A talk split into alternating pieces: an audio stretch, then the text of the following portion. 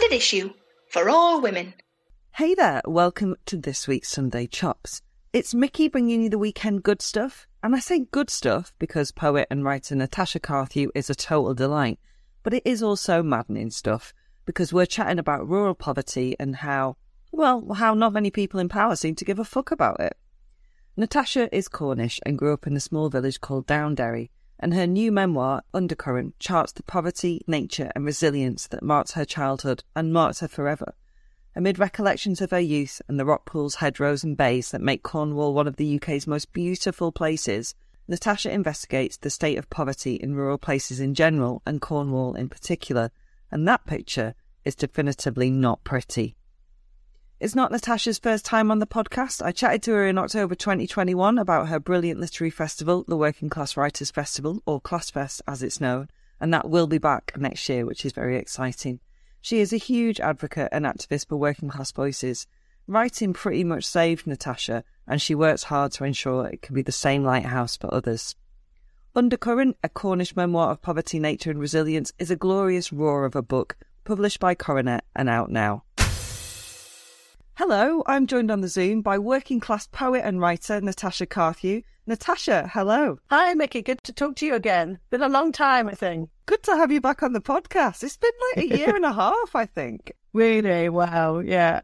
I purposely put the identifier working class in my introduction because it is really key to absolutely everything you do, isn't it?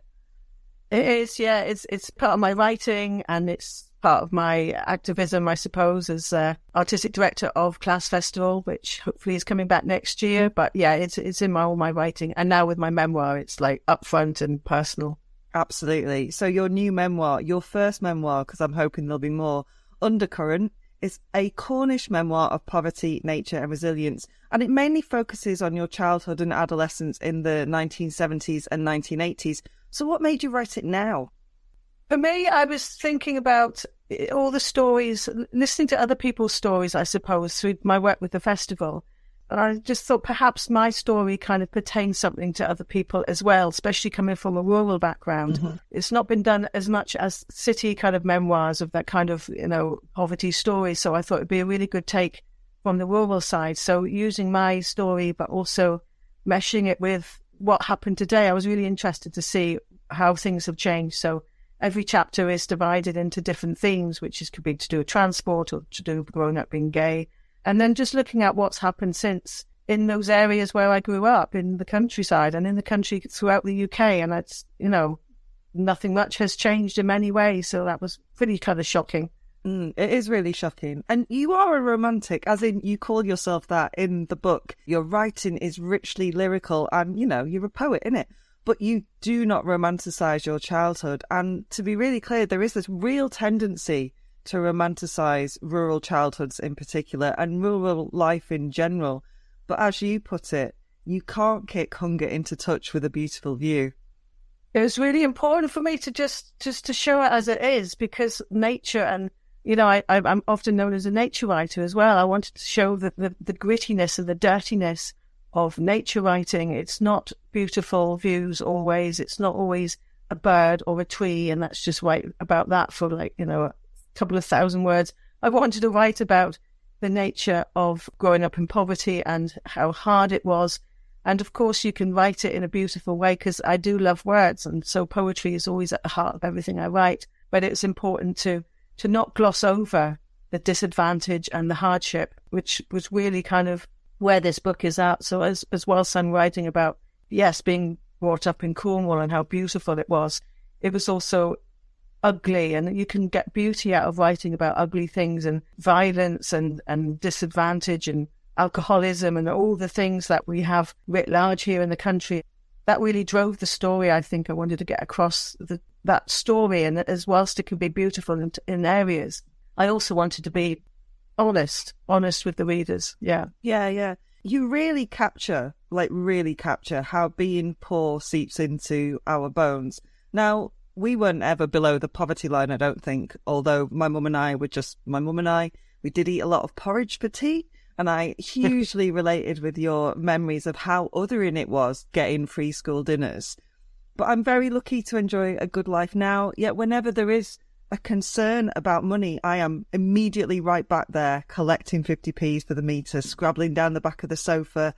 And I always, my husband laughs at me, but I always have a fiver or a tenner squirrel somewhere weird, just in case, like somewhere safe. Just in case, yeah, absolutely. Yeah. For the, for Armageddon or for just that, you know, that bottle of milk or loaf of bread in absolutely. case. Whatever, you know, we, we just have that inbuilt in us when you've brought up um, to know what things cost. Mm. It never goes away. I mean, I'm I'm in a good place financially now, but still, I will. I'm the same. I'll still. I know the meaning of money, and I, I know the cost of things. You're just like, how on earth have we got to this point where things are so ridiculously expensive, uh-huh. and people have to scrabble around for money when it's literally should be your right in this country to be able to afford basic things and food and be able to feed and clothe your children. I mean, it's just it's it's insane. That feeling of it being in our bones, it's because, simply put, poverty is trauma, right? Yeah, it's trauma and it doesn't go away. And so you can quickly, as you say, you can quickly be thrown back into a, um, a memory of somewhere you've been or, or, or, some thought, you know. And it's the word resilience is part of my title because for me it was really important to to have that as a kind of a nugget of hope, I suppose, because so many times you can read uh, memoirs of poverty or poverty porn, as some people like to call it, mm. which I hate.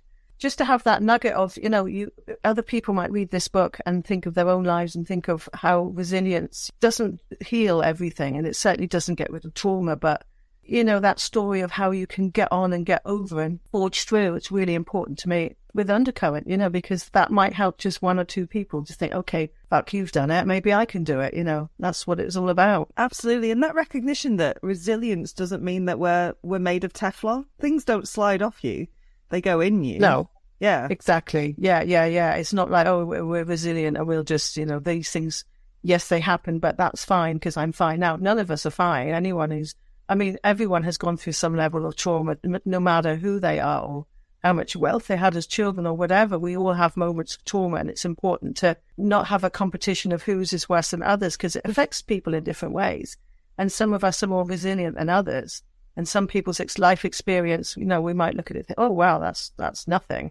But it's all about resilience, you know. And, and I was very lucky because my mum did teach me to be, to absorb the things that went wrong and reflect and then kind of deflect them back out and, and also to look at what I had and what I didn't have. Because I think that's really important to remember is sometimes the way you get on in life is because some people are better off than others, some people have a better upbringing or whatever, but it's not looking at that because you're not going to change that as you get older. All you can do is look at what you have and then forge forward with that. Yeah, yeah. There's a line where you say some people are born with a silver spoon, some a plastic spoon, and some a coffee stirrer, which is fuck all use. And I was like, yeah, yeah. Right. Like, what are you going to do with that? Yeah, absolutely. Yeah, that's one of my favorite lines. Actually, but it's true because you know people are oh, I was born with a plastic spoon. Well, yeah, some of us have just got those plastic stirrers that are just useless. You know, and you can yeah. watch you on that. What I'm I'm all about really is is what we can do in the world of writing, the world of publishing as well. What can we do? You know, things are unfair and will always be unfair, but let's try and fight for the things where we can make a difference. And it's really important for me to make a difference for writers, not just younger writers, but older writers who are, are only reaching, getting to their career now or finding their writing feet now, just to help them push forward really and, and, and to give them some kind of hope. There's not a lot of hope, especially for writers, working class writers, but those doors that are closed, you've just got to kind of look for the chinks in the doors that are, you know, and, and try and kick those open, push those open. And if I can help people find the doors and push those doors open. Then that's what I'm doing with the memoir. That's what I'm doing Class Festival um, and the Nature Prize for Working Class Writers that we're back the fourth year this year. I'm going to be running announcing soon. So yeah, there's a lot going on, but it's it's all for the positive. I hope. Yeah, definitely. And you just mentioned the word hope, and it really struck me when reading Undercurrent that when you grow up poor, when you grow up in poverty, and I do think there is a slight distinction between the two. I would place myself in one and not in the other. But it's not just a lack of money and a lack of things. It can be a lack of hope, a lack of future. And that is something that you talk about consistently within Undercurrent because there's a lack of hope, there's a lack of luck, there's a lack of future. And that colours everything that kids growing up in those situations think they can do, think they can achieve. Yeah, because you're told to kind of stay in your lane. I know a lot of people say this to me anyway at school, you know, people are told, well, you can't strive for anything other than what, what you can accept or what your, your parents or whoever did. I mean, for me, my mum just did cleaning jobs in our village. So, you know, because I wasn't that academic, that was kind of like, well, you can just, you can do those cleaning jobs or you can work in a chippy or an ice cream van during the summer season. And I didn't want that. I wanted to be a writer. So I had to kind of keep pushing forward with that. But social isolation is huge in the country. If you're poor, you don't have the transport, you can't get out in the same way as if you have a car, uh-huh. or your parents have a car. We didn't have a car as a family growing up. So you have to walk. I used to walk 10 miles to just meet up with my mates, you know, and because my school was 10 miles away. It's things like that. It's, it's isolation. It's loneliness. It's not having a core group of friends who are like you because, you know, your friends are just a couple of people in the village who are roughly the same age as you because uh-huh. there's only 10 of you at that, at that age, if that. So, you know, it's, it's, it's a lot of that. So for me, those kind of things I wanted to hit in every chapter in the book so that we could talk about well, what has changed, like food poverty, what has changed, which now, uh, you know, we could argue is, is a lot worse. Mm. So I was, I was really kind of finding out things. I was going along and learning a lot, which was really exciting. I didn't think that was going to happen setting out writing the book. But I didn't want it to be just about me and my memoir and my story. I wanted to think, right, okay, this is a real practical book. Let's dissect, let's see what happened to me, and let's just dissect all this and see how things are now, how tourism has changed in Cornwall and also, you know, around the UK. Um, second homes, which are is a huge problem here, as is, is in a lot of places around the country as well. Anywhere beautiful.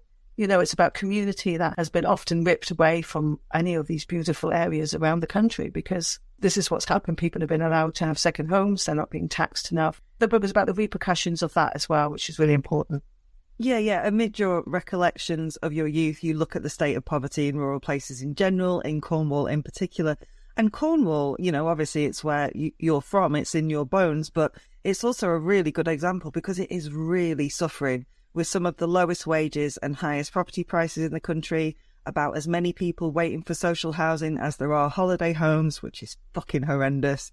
And yeah. poverty and a lack of nearby resources, services, decent transport also means that it has more than its fair share of drug and alcohol misuse, and, because they tend to go hand in hand, mental health crises and suicide. This is a situation that is getting worse.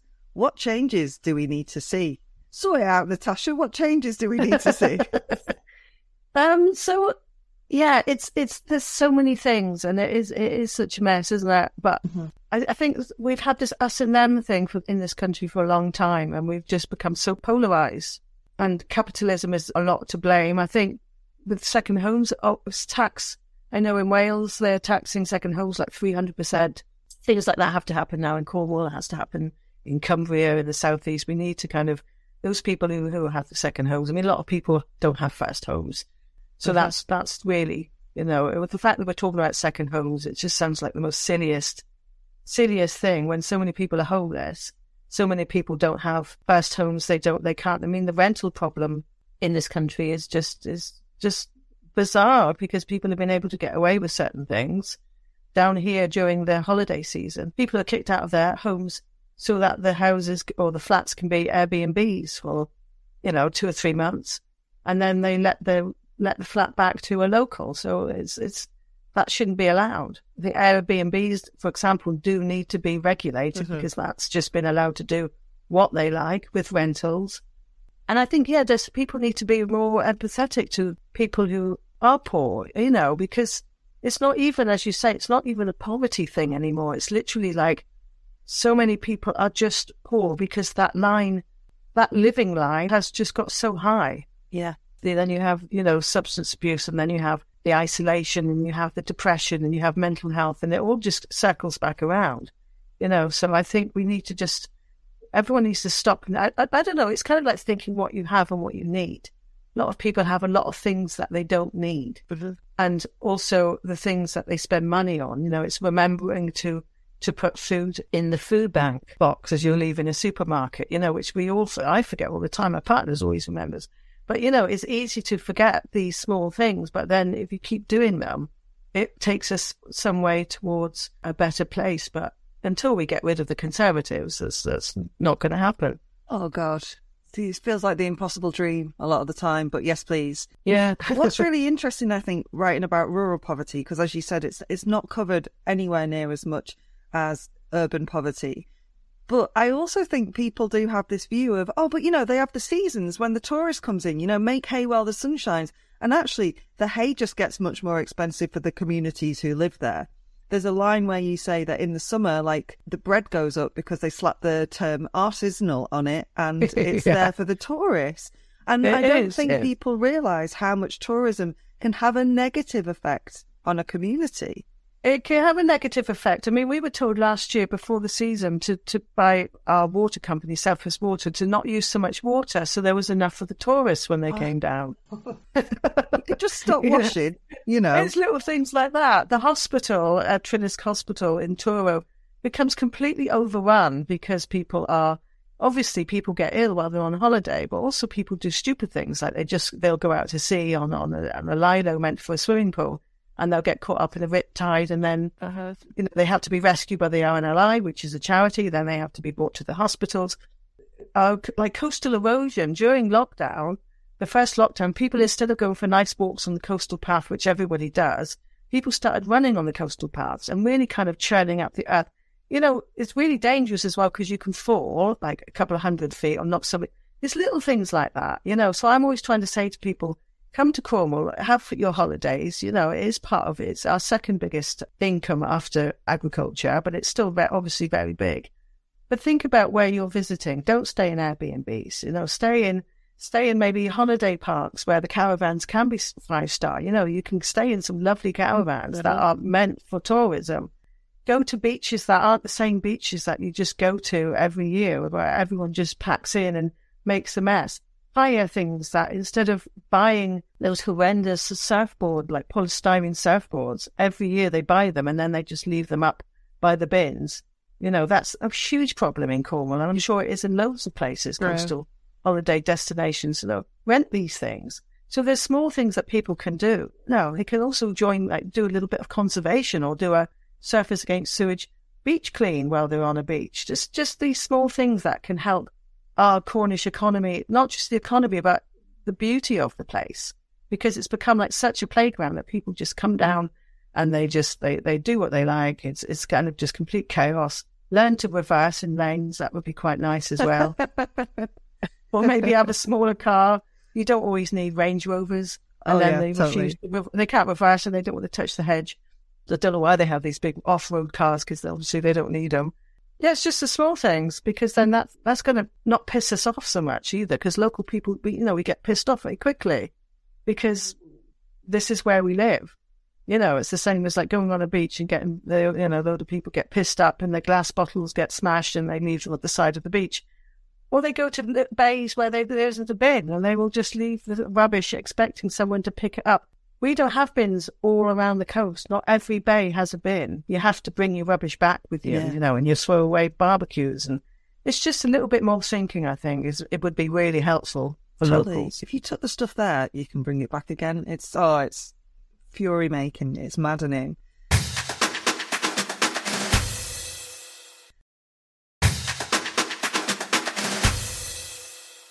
This is a big question because clearly you've written an entire book about it. But what did Cornwall mean to you when you were growing up? Well, to me, I suppose being Cornish as well, so I'm very much about being indigenous to where I'm from. Um, part of a, you know, we're part of a Celtic nation, so it's that sense of otherness, I suppose. Compared to England, we're very, we're very separate.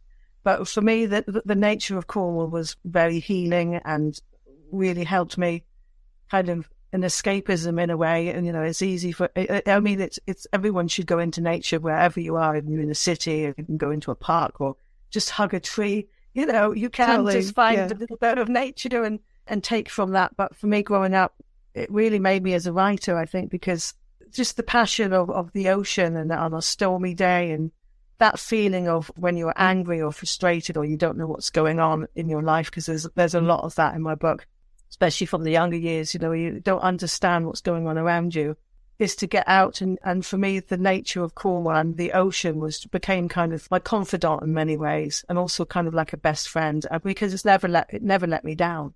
and still doesn't. You can still go to the ocean and it's always going to be, no matter how we mess up the planet, the ocean will be there and it will, and, you know, and, and for me, it's, it was, it's, it's a constant. So growing up in Cornwall as a, you know, as a young person, the constant of the waves really, really helped me in working shit out, basically. Yeah. Yeah. Yeah. I, I don't think there's anything that gives me better perspective than staring at the sea.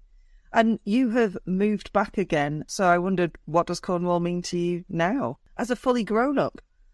Um, it's funny because sometimes, yeah, you you know, it, when you're from somewhere and you move away, you kind of romanticize about the place, and then when you return, it's a love hate. So I still I have that love hate again, I suppose, because I love it, but there's things about it that I'm like, oh, I get so frustrated, and mm. you know, and then you, you you kind of think of other places and. But yeah, that's that's what it's about when you're from somewhere, I suppose. But you carry that place with you wherever you're from. You carry it with you. And for me, I always carry Cornwall in the ocean in me wherever I am. But yeah, it's it's it's it's, it's funny when you move away and you come back. You're just like, okay, different set of problems. But does it feel like you're a not a, yeah like a teenager again? I guess. Yeah, sometimes. Yeah, because when you move away, you you kind of feel different and kind of special, I suppose. When you're somewhere else and you're Cornish or wherever you're from, you're like, oh, I'm this person from here. When you're back, you're like, oh, I'm just kind of, you know, small, a small fish in a big pond, I guess. Totally. Yeah. It was also funny writing about it and writing this memoir and, and naming the village that I'm from, Downderry, because so many people now get in contact with me about very specifically about not just being Cornish, but coming from that village and knowing what I'm talking about when I talk about the millionaire houses that are being built in amongst each other. And it's just, it's just the ugliest, ugliest village from afar because you just see these massive, big glass windows and M- these mansions. big balconies. Big man, yeah, and looking down on the tiny little coastal village that was and the beautiful little cottages and, you know, the council estate where I grew up. But it's all very kind of, you know, as, as Cornwall is very pretty. And then you just have this ugliness. It's like a monster looking down. And that's how I start Undercurrent is about returning and just looking at this village where I grew up and just seeing the size of it now.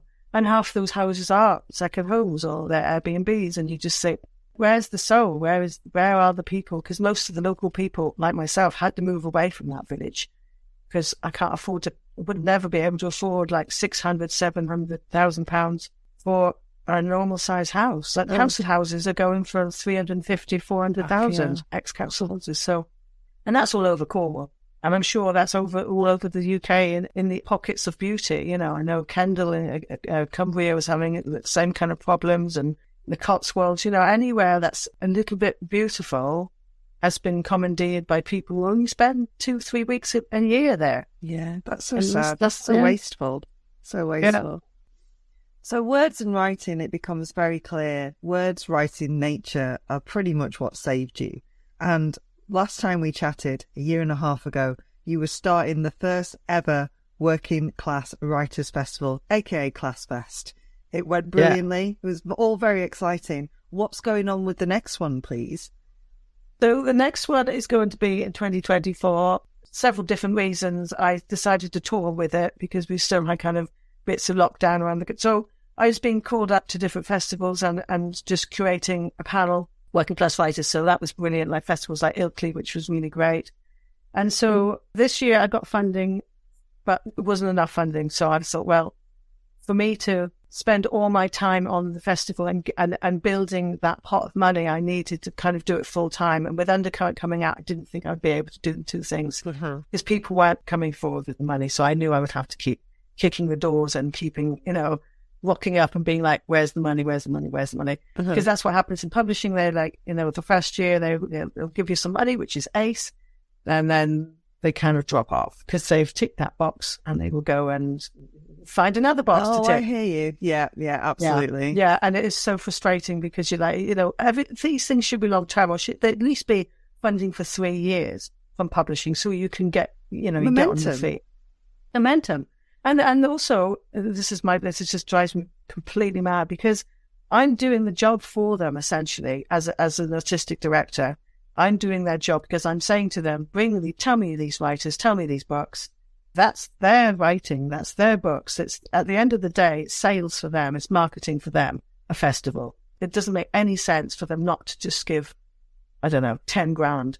Totally. It doesn't. You know what I mean? And if and every publisher gave me five, ten grand, whatever, then I'd be absolutely fine. It's nothing to them. So it, it frustrates me that they go so far in their support, and then it's like, oh, we've done that enough. It's like any corner of diversity. It's Absolutely. not a one-off. You've got to keep doing it. You've got to keep doing it. You've got to keep doing it, or you've got to support something like Class Festival in order to then we have with them we'll be more established.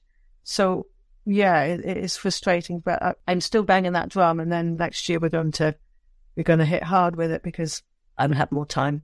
Famous last words. An Undercurrent, which is published by Coronet, and I've got to say the hardback is proper stunning. If you can get your hands on the hardback, It's it's beautiful out book, now, and you're going on tour with it. And I guess as well as talking about the contents of Undercurrent, you'll be like Working Class Writers Festival. You've got to yeah, Oh, and kind always. of banging that drum. yeah, Yeah, yeah, yeah, yeah, absolutely. Because it, it, it is it's so close to my heart, and it's it's just it's a lovely festival, and the community of people that you know came together in that first year was just was out of this world. We had over um sixty percent people never been to a festival before or a knitting event. So for me, that was that was really good because it's all about representation, and for writers or just just an audience to see themselves represented on the stage and also to give that platform for those writers. So bigger, better faster, more next year. because that's the thing, and it again feels like the publishers are missing a, a trick. It's not just about the writers; it's about the readers. Like, Yeah. get them Yeah. involved, get them engaged. Incredible Yeah. work. So, Yeah, where yeah, can people follow you, Natasha, to find out what else you're up to? They can find me on Yieldy Twitter or at Natasha Carthew and Instagram at Natasha Carthew official. That's it. I'm new to Instagram. Please excuse. Yeah, but it's yeah official. Make sure someone stole my original name. So yeah, and also at Class Festival, which is where I put any any new news about publishing or also lots of opportunities for working class writers and working class artists and just just everyone really. Just it's just a community of thousands and thousands of people now at this point who are just sharing information, sharing best practice, I suppose, as well, and saying, look, this is a this is something that's happening, or something for free, something for underrepresented writers, and that's really what it's all about. That's the best thing about doing it is this community that has just grown and has continued to grow, which kind of proves that it's it's it's a good thing. Absolutely. Natasha, as ever, a total pleasure to chat with you. Thanks so much for coming on. And to you, thank you, brilliant, great to chat.